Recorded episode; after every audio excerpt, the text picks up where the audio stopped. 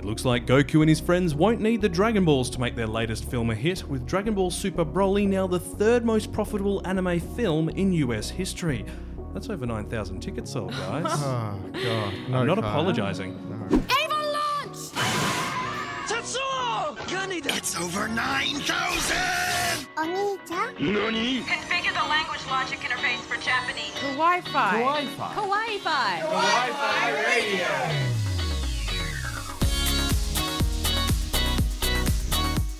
Konnichiwa and welcome to a new episode of Kawaii Fi Radio, the podcast where we look at the world of Japanese animation and film and all things in between. I'm your host Kyle, and joining me are my co-hosts Coco and Kenny. How you guys doing? Very well. Howdy How all. you doing? Very good. Now we've got, uh, as as usual with any podcast, a lot to talk about.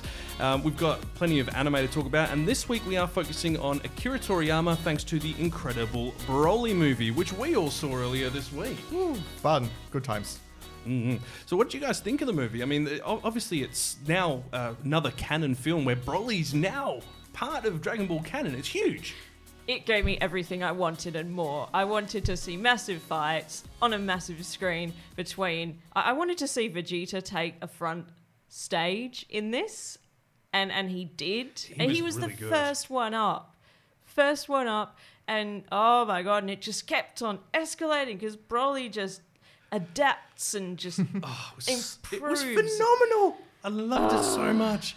I mean, we- uh, can't. We will spend plenty of time chatting about Broly later in the show, but we do need to talk about anime that we're, we're currently watching, as we will do at the beginning of every episode. So, uh, Coco, what was it that you were checking out this week? Um, so I really enjoyed my roommate as a cat.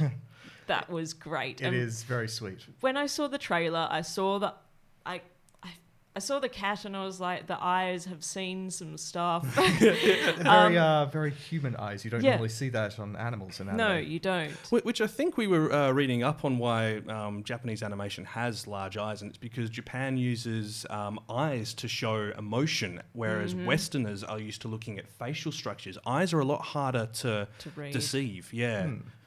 Wh- Which I think is fascinating, which explains why the cat has such an emotive face. Yeah, I got to admit that eyes, actually, uh, everything. that actually kind of turned me off at first when I saw the trailer. The trailer Mm-hmm. didn't really present much except for the visuals. But then when you get to the part where the cat actually has an internal monologue, Mm. the eyes actually are very fitting. And what an internal monologue, right? Oh, yeah. It, it actually explains a lot of mysteries around having a cat. It Yes. does.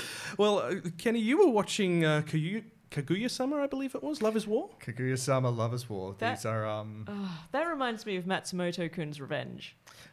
I would actually, I have to agree with you there. That's that's a very apt. But uh, yeah, these are, woo, these characters very, very highly intelligent, highly strung, and just flawed, flawed human beings. Very beings. damaged. Yes. yes, they're supposed to be like the top of their game. These great manipulators, and They're in charge of the student council as well. It's They're like- student council They're of this- sociopaths. they're the, in charge of the student council of this most prestigious of academies. And their entire life seems to be centered around getting the other person to admit their love to them because for them to do it, for them to make the first move in that sense would be a show of weakness. Oh, Their- absolutely. Their vices are pride. Mm, Well, you know what I want to talk about is Dororo, and oh my god, what Absolutely. what what a series! I'm so excited. I'm disappointed it's only 12 episodes. I would that- love to see 26 of this. That first episode, oh, my god, just The, the Oh. animation style is just so traditional. I love it. And I wasn't expecting that level of the graphic violence. I was not expecting that. Well, I mean, it is rated R. Oh, yeah, yeah, yeah. Um, which the original series was as well. Which uh, what year was that from? Uh, 1964, I believe. Yeah, yeah, and the old manga, and th- they have changed the story slightly. Um, they've changed how many demons he has to defeat um, compared to the Mm-hmm. original, but other than that, it seems pretty true to the original. Mm-hmm. Mm. And uh, we, I think we do need to talk about um, a certain live-action film Coco and I caught. Oh my god, Shin Godzilla. Mm. Now, there is a reason we are talking about uh, Shin Godzilla um, as opposed to just uh, any Godzilla film. Shin Godzilla is actually directed by um, Anno, the director of Neon Genesis. Hideaki and you can tell. You can, You and it's really great. can. It's it's it's like great. watching Neon Genesis without the robots and just uh, the the kaiju going berserk and destroying If- the city. If you imagine Wonderful. the perfect combination of Godzilla and Evangelion, just There- there was a crossover manga. it's- Oh, really? yeah, yeah, and, Oh, wow. and there was a line of toys as well. Uh, Shin Godzilla cross uh, it was Shin Evangelion, I believe. No way, really? Yeah, yeah. Oh, Now- I gotta look that up later. In the original Godzilla, Mm. like way back, like shortly after the war, it came out. I think about eight years. What's interesting about that? That is actually an allegory to the destructive powers of Mm. humankind. We don't see that. We don't see that in the in the Western um, adaptations because it's all about giant monsters having a fight Yeah. and destroying cities. Same sort of Um, principle behind Pacific Rim. It's about yes. the destruction and the glorification of the fighting of the Yes, two the gigantic, power. powerful beings. Yeah, this is why I I was really touched by Shin Godzilla because when when you know that it comes from a place of this is what we're capable of, be careful with it. What this film actually drew inspiration from was um, was the recent Oh, the tsunami. tsunami. Yeah, and the earthquakes that they've had. yeah. We will uh, do a bit more on Godzilla in another episode, um, tying with all the Godzilla animated features that have been floating around in recent years. But we do need to talk about what we're doing today, and we're looking at all things Akira Toriyama. From his early mangaka days to the recent Dragon Ball Super Broly movie, most anime fans would have heard of him or come across his work in some form or shape. That might be in the shape of a video game, of course, Dragon Ball, and some of the other shows he's been involved in. Um, he does have a massive back catalogue of work and is even involved in one of Japan's most beloved JRPG franchises. We're also going to turn the clock back to 1946 to talk about a man known as the godfather of manga as part of our ongoing look at the history of Japanese animation. As always, if you're after a particular segment, check this episode's description for the timestamps. Uh, but before we do do anything else, let's find out what's happening in the world of anime news. Making headlines. Really? Sort of. Anime news.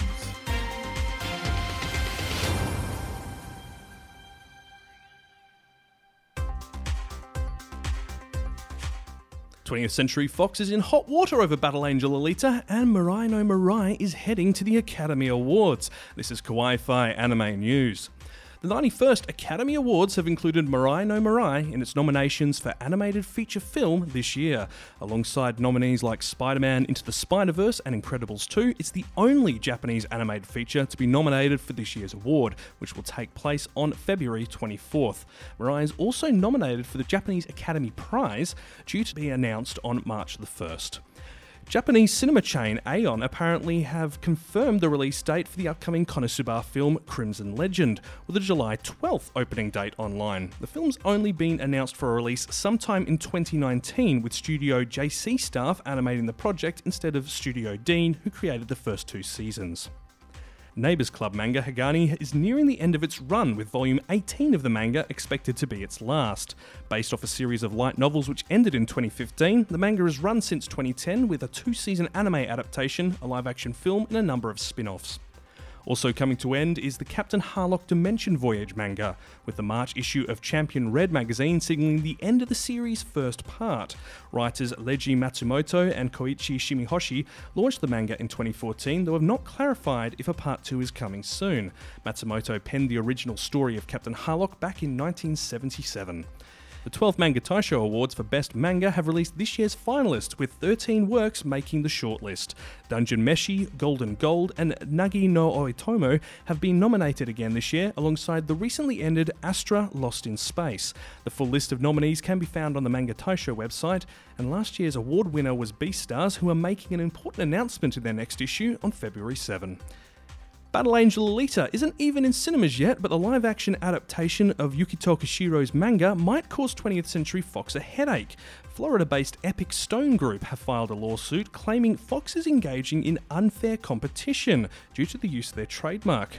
The Florida based company has held the Battle Angel trademark since 2009.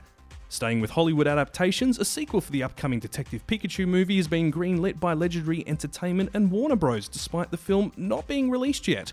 There is no script for the sequel at this stage, with the Detective Pikachu film due for release on May 10th. And in dub news, this season's cuddly kitten anime, My Roommate is a Cat, is being translated by Funimation, and the first episode is out on their streaming platform. Alongside them, fantasy anime Endro is also landing on the platform this weekend. And that's your anime news for the week ending February 3rd, 2019. Ah, that stuff about Battle Angel Alita has been Yeah. just tiresome to say the least. It is. It's it's just a bit of a shame because it, it doesn't really seem like it's. Uh, Is this where I go off on my rant about Hollywood not coming up with original ideas ever? it, it, it's it's it's not. Um, unfortunately, it, it's it is quite literally a case that a company um, copyrighted Battle Angel. Not the actual Battle not, Angel not Alita. Battle Angel Alita, the Ah. phrase Battle Angel, sorry, trademarked, not copyrighted it, um, a few years ago, and it's just caused a string of problems for them because they've got Battle Angel Alita merchandise, and these guys are saying that, oh, you've took our trademark. Uh, have this company actually produced anything with this Battle Angel trademark? Uh, that's questionable. Um, the, the problem is, is that the company does appear to be not massive. Um, they have been working on a Battle Angel short film, um, which has been in production for I'm not sure how long. They've got a string of toys and stickers, um, which I, I couldn't find too much on it. To be honest, when you put the company's name into Google, everything that comes up is actually on the lawsuit. And once you dig through three or four pages of the search results, you find the company's website, which I think was battleangel1.com. Huh. Sounds like it was hastily put together. Sounds like it was a hastily bought domain name. Yeah, I'm, I'm not sure because battleangel.com is actually still available. It might be being held by Squatter or something like that. I mean, you see this sort of thing coming out. You see this sort of thing happen whenever an intellectual property comes out like this. There will be some outlier who claims, "Oh, you have stolen an aspect of mine." Mm. Sue, sue, sue.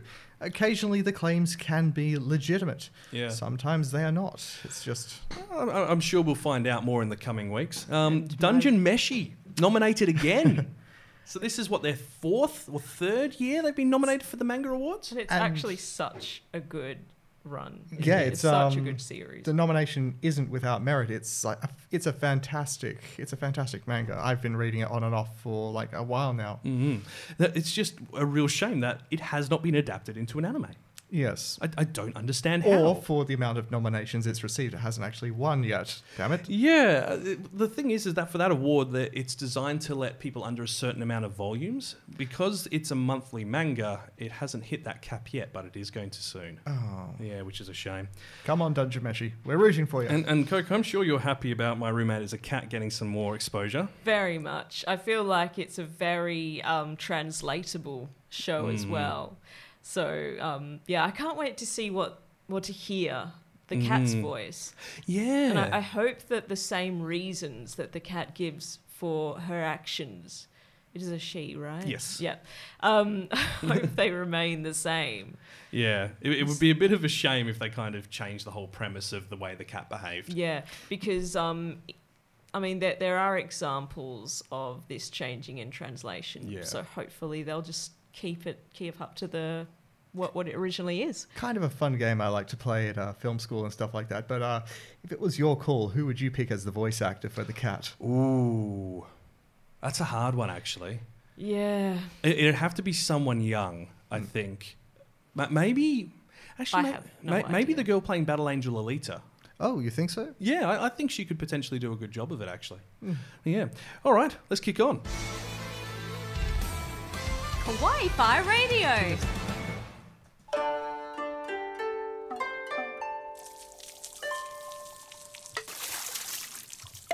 Anime history. So we are gonna talk about the Godfather of manga. The man and himself. the one and only Tezuka Osamu. The thing is, he's actually an interesting character, well, Hmm. figure, because he's such a humanist. Because he he he grew up seeing the war. He was, well, let's start at the beginning. Though. Hmm. Yes. So, um, he was born in Toyonaka on November the third, 1928. Oh, wow. to a well-established family with a history in medicine. So, Um, did, did he follow the medicine? Yes, he Oh. went to med school. Wow. He, um, I'm not sure if he's the most famous, but he's probably the most famous man I know of that went all the thr all the way through medical school and did not practice once as a doctor. It's, That's, uh, that's a pretty long time to spend to then just go, Yeah. no, I'm done. yeah, it's a pretty fascinating leap to go from something as intensive as uh, medicine Well- straight to writing manga. Well, when he spoke about it with his mother, because he started drawing at such a young age, um, she said to just follow what he enjoyed, and that was manga. Which is rare in Japanese culture as well. It is. It is. Um, so, importantly, Mhm. when he was five, he moved from Toyonaka to a town called Takarazuka, which is northwest of Osaka. Um, this is where he grew up, and more importantly, where he was exposed to one of his first inspirations to his future storytelling.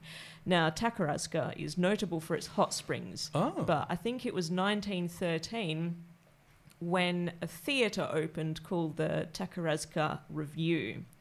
Um, Now, keep in mind that this town is a hot spring, and we will get back to that later.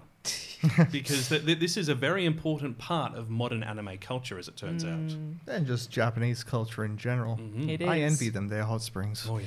So, you know what's interesting about this theatre? Mhm. Not only were all of their theatre members women, Mhm. all the Oh. plays they put on were women playing all the characters, Oh. uh, even the male ones. Um, it was created by Kobayashi Ichizo. This guy created Toho.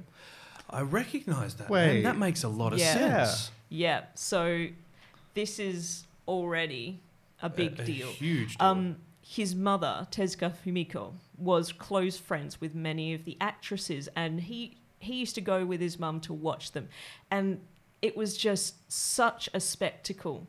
Um, the all fe- female cast performed plays based on Western fairy tales and theatre. I think they Oh, they did um, yeah they did hi- Japanese historical subjects as well. The costumes and set design were elaborate and spectacular. The anime Sakura Wars is actually based on this all female theatre troupe. Um, that, that's actually pretty cool. yeah, it is. Hey, um, And so- it's, I love the absolute flip on that to the Mm. traditions that we saw in Western culture, where it would be all men playing all the characters, Yeah. including Women, women. yeah. yeah, like in Greek theatre. exactly. Yeah. So or um, Shakespeare. that was his first inspiration. Just Hmm. all of the spectacle of this, the bright colours. Um, So, how did he go from there to becoming a, a manga creator, and where Well, did he first start? he actually was drawing from a very young age. Um, he drew all through school, all through high school, all through medical school. Wow. Yeah. Um, all through his uh, full time service as well, that he was drafted to when he was 16 to a military factory. I believe that was in Osaka. Wow. Um, he was a first hand witness there to the firebombing that happened. Oh. Um, he was deeply affected by the toll of human suffering exacted by humankind's massive capacity for destruction and violence, which you will see a recurring theme of. You will notice that a lot of his manga, a lot of his anime, has got a humanist tone running through it. And no, from what I recall as well, a lot of the villains are quite human, flawed, but Yeah. their behavior has massive conclu- uh, consequences, like Dororo and Yeah. You know Astro Boy as well. Absolutely. Mhm. Uh, He Okay. graduated high school in 1945, went straight to med school, but he put out his first published works in 1946, so a year after he started med school, The Diary of Ma-chan, as well as a four panel gag manga. Ah. Yes, and later that year he was offered work on a local artist story concept. And you know what? He was so enthusiastic about this. His submitted draft was 250 pages long. This guy was studying Whoa. med school at the time. So instead of doing his thesis, I think he wrote a manga. He actually did do a thesis oh. later on As in well? life. Yeah, but we'll get to that. Mm-hmm. We'll get to that another time. So let, us talk about his probably his first most well-known work, and that would be Astro Boy. Yes, Mighty Atom. Let's let's have a quick listen to the original uh, bit of music that they had back in the day for it.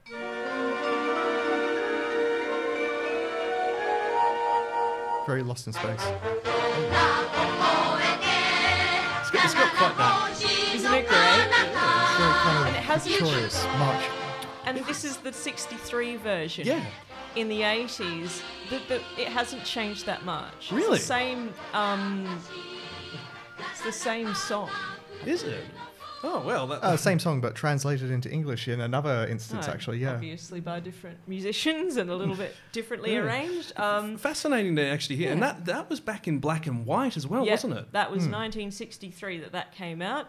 So earlier, Kenny mentioned that Dororo, the first Dororo came out in 64. It's actually 69. Oh, thank but you. that's okay. It was Trust the history probably expert. due to it was probably due to the success of Tetsuwan Atomu, which, well, Tetsuwan Atomu, which is Astro Boy as we know it, that they just said, well, you can just go ahead and do what you like, Mm-hmm. do this. Dororo is going to be great, and it was. Which is like a massive compliment to an Yeah. artist, I figure. Yeah, and he was Astro Boy was created as a minor character Oh. originally in a manga shonen serial called Ambassador Atom.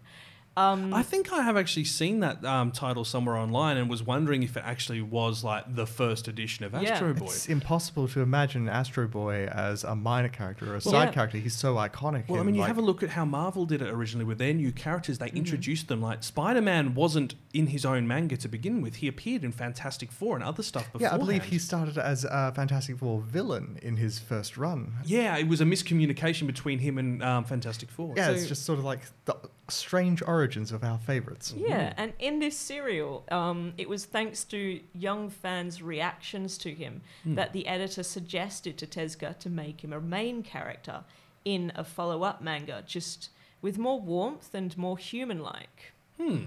Yeah, so um, it, and it was about twelve years later that he came to life as an anime.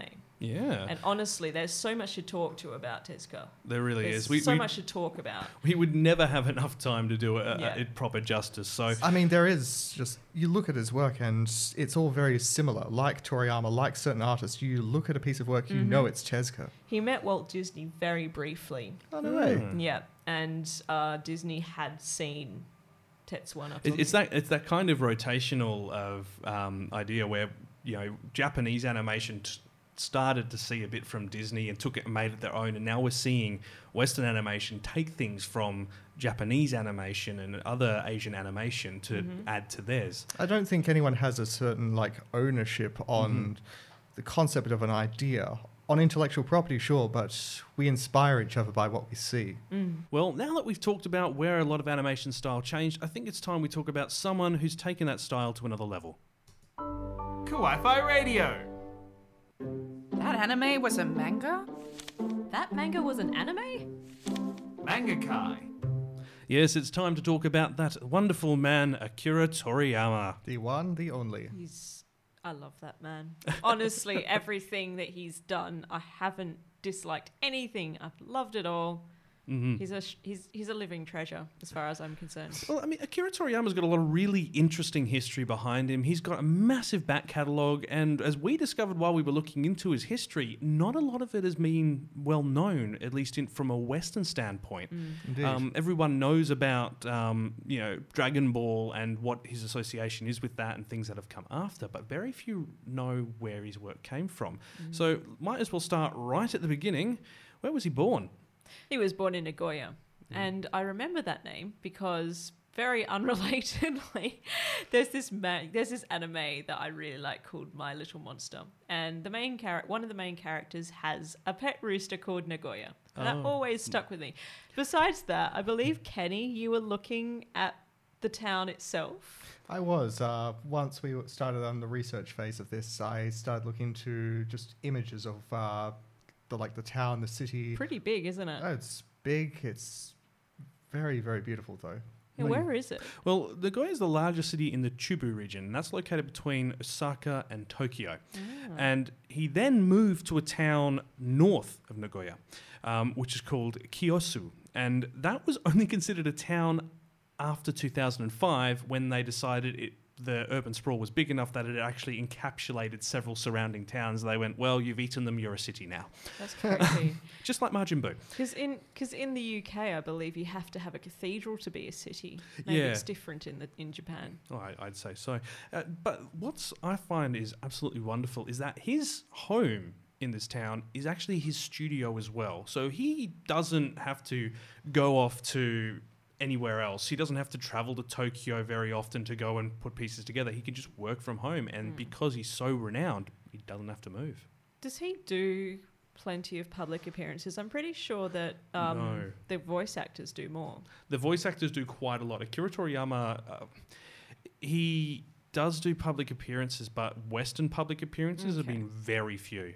Very, very few. That kind of figures. hmm So, what I actually really like about Akira Toriyama's story is that he didn't start out wanting to be a manga guy, which is the story for so many of the really Yeah. legendary manga Pl- artists. plenty of people start out aiming to get to where he is, don't Mhm. they? And, and few do. And he didn't really start out with that. He, uh, what, what What was do it he started out doing? He was making. Uh, adverts, I believe. That's right. He worked for an advertising agency and he was designing posters. He did that for three years after he left school, and then he just quit. No, no job to go to. Just was like, nah, done, done, out. Wow. I wish we could all do that with, Very and- and with the impulsive. same success Oh yeah, levels. that'd be nice. so he then submitted a manga in an amateur contest for Shonen Jump magazine, um, but it was just for the Jump brand as a whole. So not didn't have to be Shonen; it could be whatever you wanted. And apparently, it was just because he wanted the money to win. So he didn't. Didn't win. no. Oh no. But it did lead him to making his debut in Weekly Shonen Jump in 1978 with a manga called Wonder Island. Now, me and Kenny were trying to find it. it it's very hard to track down. Uh, I had some mixed success myself. I did discover that a bunch of his old uh, one shots and sort of short series, many of his early things, are available in a uh, collection called the Akira Toriyama Manga Theatre, released around 2004, so not so long ago, but I still have rather a lot of trouble finding it. If anyone knows where that is, please hit me up on I- Facebook. I think it's going to be one of those things where we've got to track it down through like eBay or Amazon, like o- old ones, because it's no longer in print. Ah, yes. which is you know terrible. Um, but you know he did that, and then he started with um, one of our, what I was surprised we didn't know about this one, but one of his very successful manga and then turned anime was Doctor Slump. Uh, yes, uh, hugely successful to the tune of 240 episodes. that was a comedy, wasn't it? Um, Was it? very Yes. very much comedy. Um, inversely, it- where Dragon Ball was all about, uh, you know, a, a grand adventure and you know fighting and awesomeness. And comedy.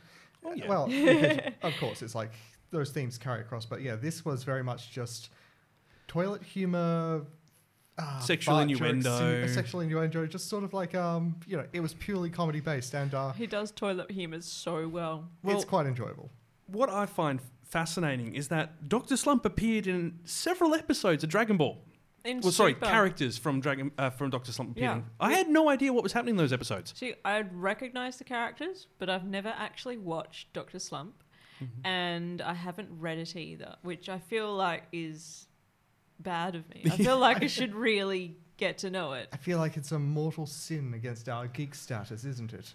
Well, uh, you were watching one of the movies because how many movies were released? Uh, Like, 11. 11. See, that's the Wow. thing. 11 movies. That's in the same kind of uh, that's in the same kind of vein as Lupin the Third or Conan. It's and we didn't know about this. Yeah. Just so much flies under the radar for us. Well, but 2008, this manga had sold over 35 million copies in Japan, and the anime aired from 1981 to 86 with a remake in 97 to 99. Indeed. Um, but after he finished that, he then went and made lots of little stories before coming across Dragon Ball. And uh, as of 2014, it, as many of us who are big fans of Dragon Ball grew up with it, watching it on TV, it sold between 250 to 300 million tankobon copies worldwide. Now, they can't give us an exact number because it depends on the country that they've got distribution rights with, if they've printed them in country, and so on. But it became Shueisha, which is the company that owns uh, Shonen Jumps, second best selling manga of all time Second best. with only 42 volumes of it. First is One Piece, Ah. which has more than twice that amount of volumes to get to that level. of course. At it is. 91. Apparently, the artist behind One Piece is good friends with Toriyama. They've done a crossover manga. oh, way. really? Yep. And uh, Naruto's in third with 72 um, collections. So considering that there are and if you have a look at the top 10 list of most uh, sold manga uh, volumes online, you'll find ones which have got like hundreds of volumes and they are still really far behind the pack leaders. So it's, it's quite quite impressive. And all three of those are by Shonen Jump. So Shueisha is really very pleased with themselves. Absolutely, as you would be. hmm But considering that this was one of those mangas that started in Shonen Jump, it's actually considered by many to be the most influential shonen manga of all time. And it was one of the main reasons that their magazine circulation hit a record high of six and a half million copies in 1995. And Oh. that was only in Japanese. Of course, it's Alright. influential. You see its influences everywhere in even Western cinema and culture. It's like We see football players and wrestlers using moves from Dragon Ball Z to celebrate. yes, Isn't isn't Goku the mascot of the Olympics as well coming up? Yes. oh wicked. I I believe he is. Um, th- this is going to be the the Tokyo Olympics is just going to be a geek culture fanfare, and I love it. I will be a little upset if the Olympic torch isn't lit with a massive Kamehameha. So- that would be great. Well, wh- when Dragon Ball began, it was loosely based on the classic Chinese novel Journey to the West, with Goku being Sun Wukong, um, which I believe the translation in Japanese is Son Son Goku. Goku, which is what His we name. all know him as, Yeah. and Bulma is Tang Sanzang, who is the monk. yeah, it's um Wasn't the monk played by a woman in that? Yes. in a live action television Yes. series of Monkey Magic. But what they they, but she was referred to as a he. Yes. It's What there is is a going- constant kind of flux with the characters and how they're presented in the uh, Journey to the West. You see, I thought it would have been Krillin, but no. we were wrong. We were wrong. But it's also been inspired by Hong Kong martial art films, which Toriyama's a big fan of as well, particularly of Jackie Chan. Oh yes. And that's he said it in a di- fictional world based on basically a mishmash of Asia and other um, little countries. So it's got Just sort cultural. of uh, fusion Asia. yeah, yeah. It, it's like the ultimate fusion. Yeah, did Haha. you know? he said that if he had not watched Drunken Master, Dragon Ball would not have existed. Really? He got the Serious? idea whilst watching Drunken Master. Oh, that's fantastic! I fantastic. mean, I've watched that movie, and you can kind of see some of the fighting Yeah. styles mimicked in it. See, that's that's the that's the idea that he got the fighting style. Mm. Yeah. Well, we, we did hear about um, Akira Toriyama inserting his pets into his yes. work. And mo- He's a most- cat lover. Oh, he is. He loves all of his animals. Um, and two of his cats were characters in the Dragon Ball universe. Mm-hmm. I think you guys know who they are. I believe Korin and Beerus. Yes. Now, isn't it fitting for someone to make their cat the destroyer of the universe? And know- I can almost kind of picture that about uh, Akira Toriyama, I don't know, working late one night, drawing the last few panels of a comic, and then suddenly cat dashes across his desk, spills ink, ink everywhere, destroys his world And settles in the middle of the paper. with a big smug smile. I, I Yes. wonder if that also inspired him to do Neko Majin because Neko Majin Maybe. is. uh, It's about a cat who's just mischievous and causing trouble. You know what, as well? It's about a cat who is a god. hmm And his cat called Debo or Debo, he was really sick. Oh no. He was really, really sick. And apparently the vet was like, well, say your goodbyes. But the cat got better. So it's like, well, you So- know, he's so a god. Which cats think they are anyway. So Well, Toriyama um, has got a lot of really interesting influences as well. Um, he's obviously admires um, Osamu Tezuka, who we were chatting about earlier, um, particularly Astro Boy. Um, He loves the childhoody, you know, childish innocence. innocence of it, which you see in Goku. You see Yeah. in uh, Arale in Doctor Slump as well. His Oh. main characters, um, there is just a lot of um, crossover between his works. Like, yeah. there's always the uh, proclivity to have um, anthropomorphic animals that appears in both Doctor Slump and Dragon Ball Z. Mm. And yeah, his characters are always these innocent, pure-hearted characters who don't know their own strength. On, one, on the anthropomorphic animals, I think that is something that was touched him by Walt Disney because he always said he was impressed by 101 Dalmatians. Um, So much so that he remembers it for its high quality animation, and as a kid, he won an art prize for a drawing of 101 Dalmatians, which made him decide art was fun. Did he draw all 101 of them? Uh, I, I w- can neither confirm nor deny this. With different spot patterns and everything. I'll see if I can find it. But we, we know that obviously Toriyama's caused lots of different spin offs. I mean, Dragon Ball, we have seen five different series. We've got Dragon Ball, Dragon Ball Z, GT, Kai, and Super. And while GT is kind of the the redheaded stepchild in this equation, it w- while it was not based on his manga, Toriyama was still involved in coming up with the name, designing the main cast. So at least they tried to keep Stay it, true to what it was. Yeah, with him. But his mixed success. I think I watched the series. I enjoyed it. It just didn't feel like uh, Dragon Ball. Mm. But uh, the, I love the fact that he works from home because he even founded a studio called Bird Studio, which is a pun on his name. It is. I believe Tori is Bird. It is. And Yama is Hill. So technically his name is Bird Hill. Mr. Bird Hill. Aw, that's quite Mr. Hill sweet. of Bird. I don't kind of know. like that. He even employed an assistant, um, which apparently is quite rare for manga artists um, until 1995 because he wants to do all the work there on his own, but he would only let the assistant do the backgrounds. Oh my god. No character art, nothing. Yeah. And Wow. I I imagine it'd be quite interesting for him as well because his wife is actually an ex manga artist as well. And Oh. she helped on all the squash periods during Dr. Slump. So you might notice in the in the end of some of the chapters that the art style is slightly different in some of the chapters of Dr. Slump, and apparently that's his wife. Oh, Oh, isn't yeah. that awesome? That explains that.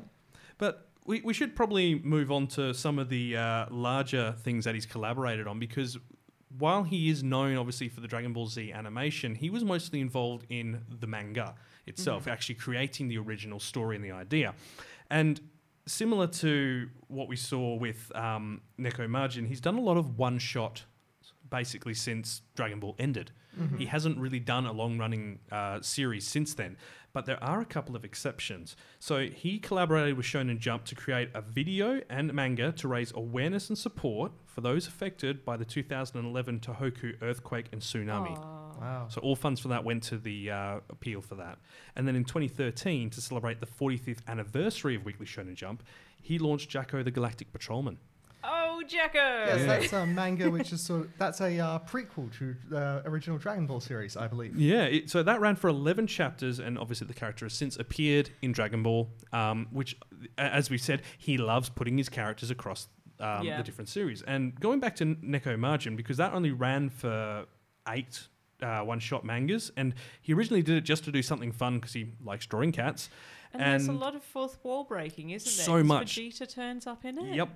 Yeah. Um, so there's, a, there's at least two Dragon Ball style attacks used in it, which have Yeah. he said he didn't set out to make a parody of Dragon Ball, but ran out of material. he just doesn't plan ahead, does he? No. He No, just writes as he thinks. You see it in his uh, in his mangas, in Dragon Ball and stuff. I feel like a lot of the times he is just making things up as he go along. He has a general plan of where he wants it to go. some of the time, It Mm-hmm. can be fun to write yourself into a corner sometimes. Mm. So that gives rise to very creative ways of getting yourself out of them. Well, in this case, he decided that he had to give the cats an attack, so they have their neko hame hair.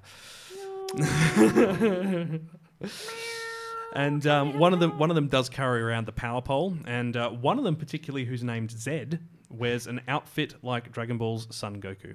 And so when does Vegeta turn up in it? it's kind of at the end of it. The he Oh, yeah, and comes up with quite a few interesting little characters to put into it, who are based on characters from the Dragon Ball universe, such as a Fat Saiyan. yeah. Um, and I think it was like Frieza's son. Yeah. And doesn't Vegeta crash land in there and be like, why am I in this other comic? Yes. This makes no sense. And then at the end, I, as I remember, he leaves and he's like, this is the last time I'm doing cro- a crossover. Yeah.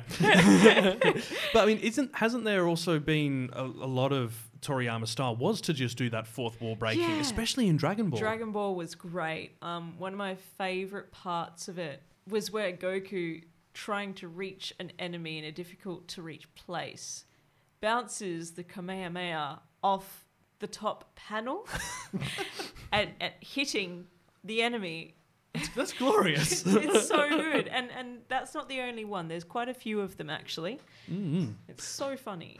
well, we should probably talk about animation, so we'll be right back after this. Wi-Fi radio.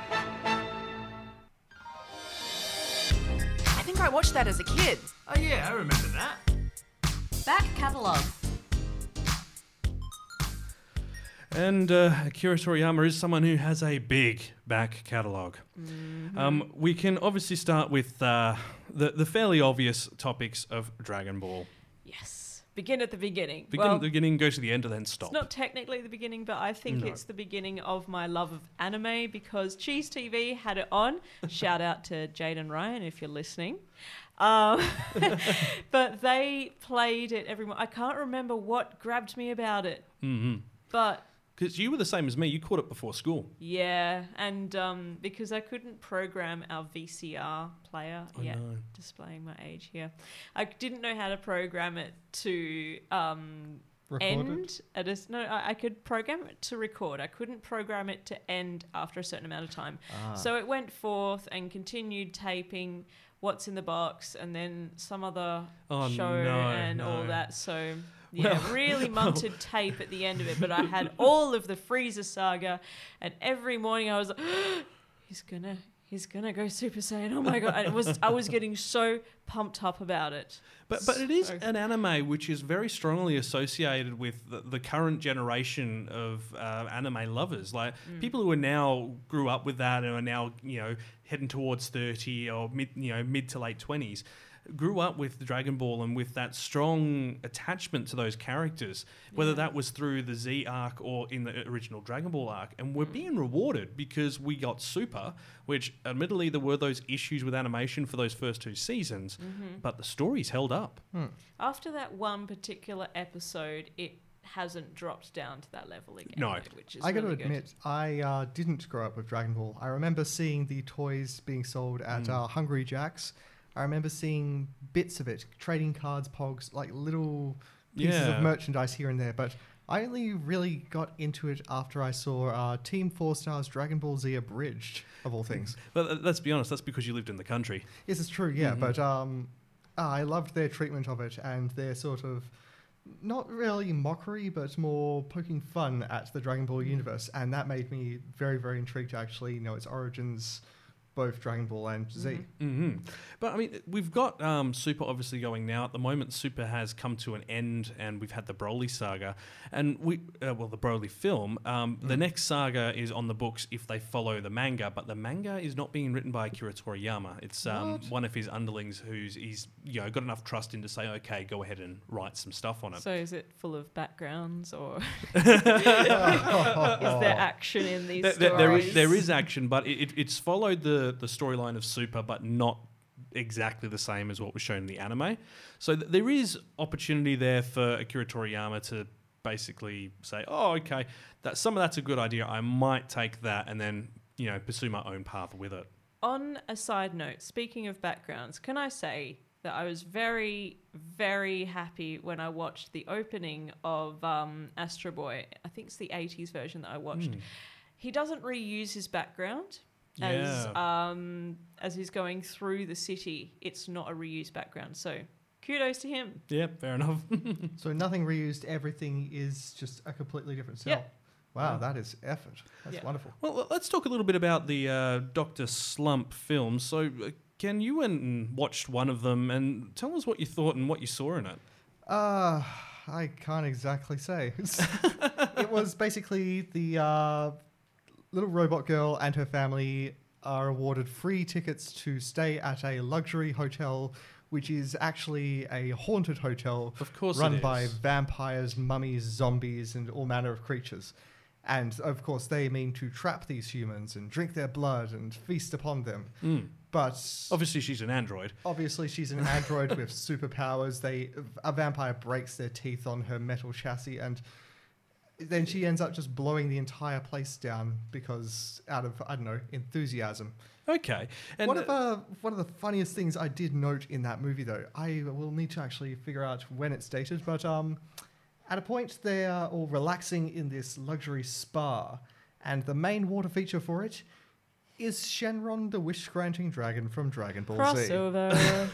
Speaking of dragons, Yeah. he's come out with another series, hasn't he? He did, um, and that was Blue Dragon. Now, Blue Dragon, I uh, I'd seen bits and pieces of it over the years, but it's actually based on a video game which he did the art for. So the video game came out first. So Yeah, I liked the look of it. It's So- got very clean lines, which And, is what we um, expect from him. While it's the same sort of style and animation, I mean, practically all of Toriyama's work could fit in the same universe. It, It all looks so, you know, consistent. There's Um, characters and enemies and military force in uh, Blue Dragon which feel like they'd be right at home in the original Dragon Ball series. Oh yes, alongside the Red Ribbon Army and stuff. But Mhm. yeah, it was that uh, sort of military stuff in the first couple of episodes of uh, Blue Dragon, which I just sat down and watched uh, not so long ago. Makes the anime feel like it's got more, is a lot more at stake, I should say. Well, the, the original Blue Dragon game was published by Microsoft Game Studios in 2006 and released in Japan before it was actually sent out internationally. But at that point, the anime adaptation had already been released. So they'd released the game, the game was finished, but we didn't have the English version of it. So everyone got to experience the anime first before the game. Hmm. Which is I- I- normally how it goes. Yeah. but he he also was, in, uh, on the note of games, he was also involved in uh, uh, quite a few games. Wasn't he? Um, didn't he do some costume design for a Naruto game? Ah, yes, he, he's been involved in a few things that have come out of Shonen Jump, but most importantly, the first one he was involved in is Dragon Quest, and he did the character design since it began till today from 1986. Which Very you popular were title. Playing. I was. And then you realised, ah, interesting. Because I remember mentioning this. This art style looks really familiar. It looks like Dragon Ball, yeah. and Well, Fancy he, he, he was commissioned by creator Horii Yuji, who designed to design the characters and monsters based on his rough sketches, which were apparently appalling, according to uh, Horii. Horii worked as a freelance writer for Weekly Shonen Jump, talking in a panel on video games. This is where that slime design we're familiar with comes from. You know, the, the little shiny slime that's, you know, all happy and going on. The uh, conventional enemy of just about every old Yeah. school JRPG now. It's like fantasies always associate to Mhm. that enemy. This design is Akira Toriyama's. And the original design that he gave him was a, and I quote, pile of goo. He said, I have a pile of goo. Can you make a character out of it? Toriyama obviously came back with a teardrop shape that we're used to seeing, and um, which he considered perfect, considering how very little space he'd given him for it. And the friendly slimes usually greet players with the phrase, I'm not a bad slime, which we've seen referenced in other animes, including Reincarnated as a Slime. yeah, You kind of figured they'd have to make that reference in something like that. know- but yeah. I feel like um, I'm discovering all of the songs that Prince wrote under a pseudonym. Similarly, like because he's had so much input into this industry, Yeah. in so many different ways. Well, he was also involved in Chrono Trigger in 1995. He did Wow. um, the setting design and the character design this time, and he also animated all the cutscenes for its remake in 1999. Oh, fantastic. Yeah, so he, he's got a pretty massive back catalogue, Fantastic Which- resume. which brings us to today and Broly. Hawaii Fi Radio. We'll be there on time. There's 20 minutes of ads. Cinema Club. Plenty of shade there. so, holy moly, it's Broly. You had, We've Been fu- waiting to say Oh, I that, haven't you? I have. you were working on that. I have. It, so Dragon Ball Broly has took the world by storm. So here's some statistics for you. Dragon Ball Super Broly ranked number four in the US box office on its opening weekend. That was just underneath Aquaman and, ab- Seriously. and above Spider-Man into the Spider-Verse. Oh. whoa. Yeah, for that week at least. It was number 10 during week two, and it's now entering its third week. In the US and Canada, the film has earned almost 30 million US dollars so far. Internationally, it's approaching 100 million US. That is That's amazing. fantastic. To put that in perspective, Resurrection F grossed 62 million internationally over Oh. its full run. Wow. Mm. Wow. And it is now the third all time highest ranking anime film in the United States in terms of tickets sold. Take a stab at what are one and two. Oh, um, Pokemon. Yep. all right. Pokemon and Pokemon. I went to see Pokemon Say the what? first movie for my birthday. It was great. I don't care what anyone says. Number one is Pokemon the first movie. Number two is Pokemon the movie 2000. Ah. And I tell you, there is quite a gap. Um, I- How much did it take? Well, just in the US, it took uh, the first one took 85 million. Yeah, opening weekend that was 30 million. Um, Pokemon Movie 2000 took 43 million total. But what I found quite interesting was having a look at the foreign markets outside of Japan and China, obviously, to see what Dragon Ball Broly's been doing over there. So it's, as I said, it's approaching 100 million. Yeah.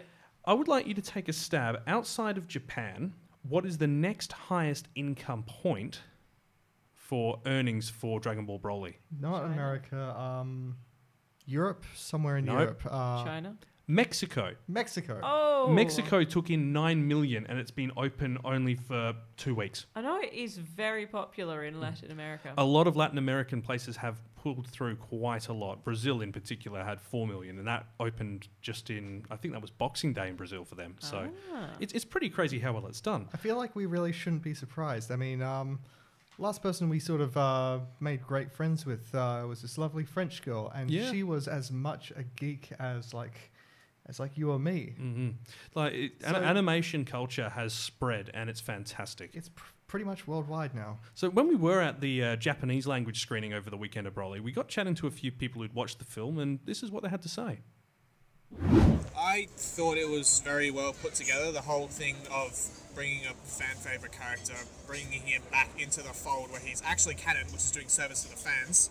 I mean, not only did it like visually look really pleasing, combining kind of the what's newly the 3D animated style that Dragon Ball is doing, but also actually taking the time to like develop and make Broly a character where they're very welcome to bring him back in later seasons and he's appealing for what he's built to be.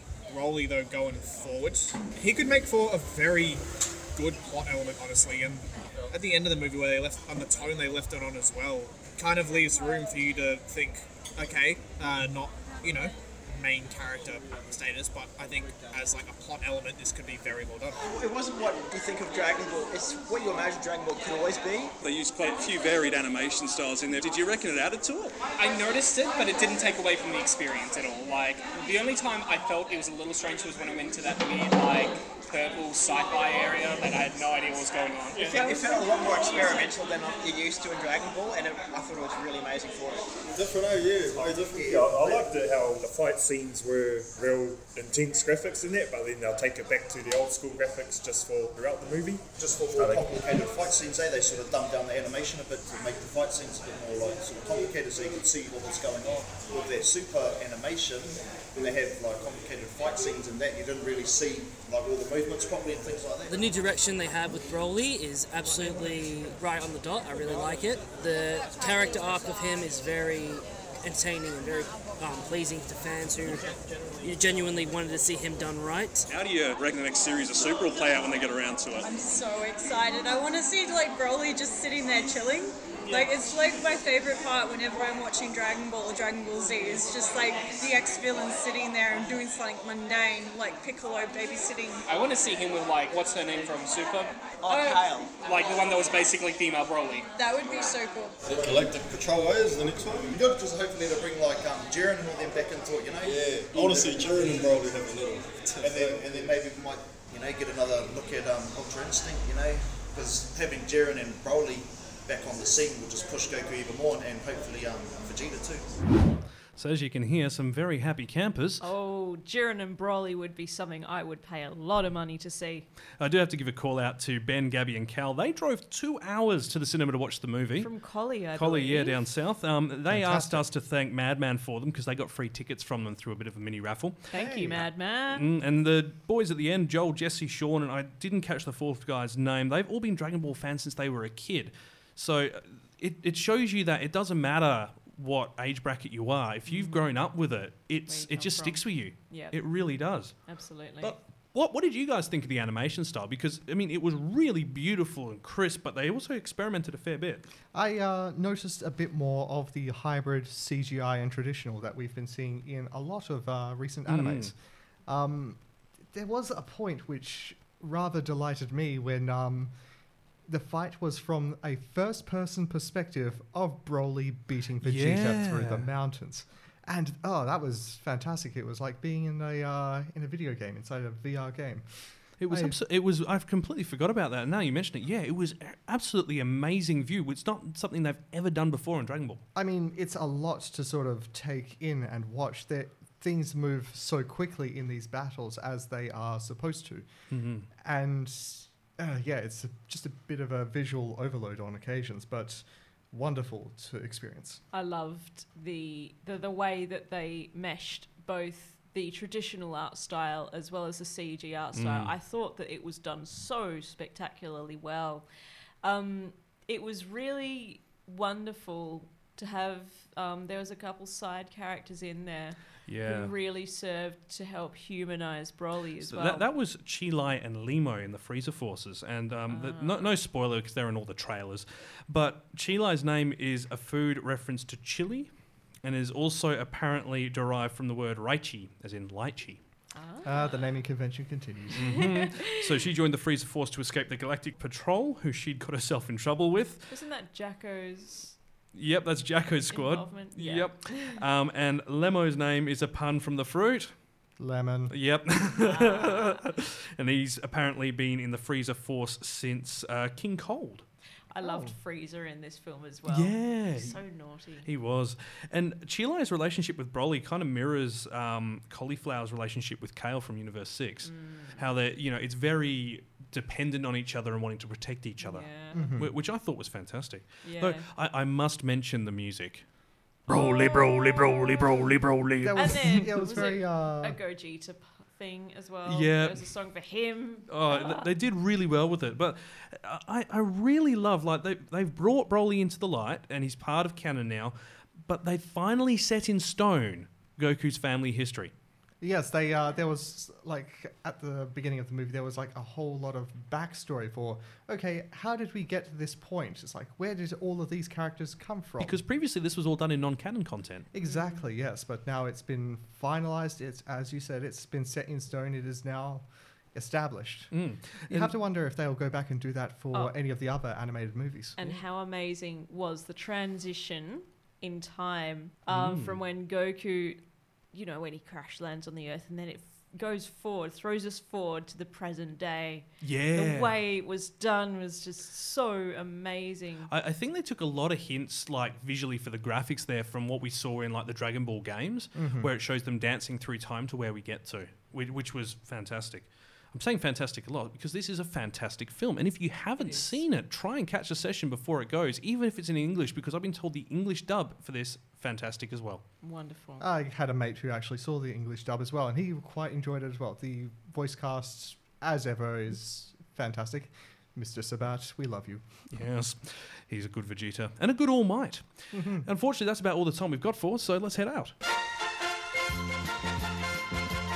Wi-Fi radio.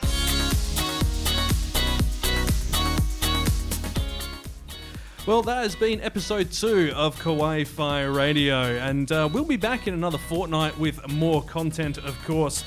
Um, we, I believe, should be having a chat about the upcoming My Hero Academia All Might special that's been bundled with the Blu ray. Yes. Can't wait to see I- that. I'm really excited to see where they take that as well. And we will be trying, uh, uh, we haven't got it locked in yet, but we're going to try and be having a chat to a lady who's in charge of anime distribution here in Australia. She organises films to be shown in cinemas here. She's going to give us a bit of a rundown on how you can actually get that done, if there's features that you really love that you wanted to see brought out. Very important for like fans of things that just want everyone else to know about. Yeah. and it's not quite. Um, it's not something we're used to No. having anime films shown in our cinemas, and it's been happening a lot more lately than it used to. So, be good to hear Her more point of about view. it. Right, we'll catch you next time. See you later. Bye. Cheers.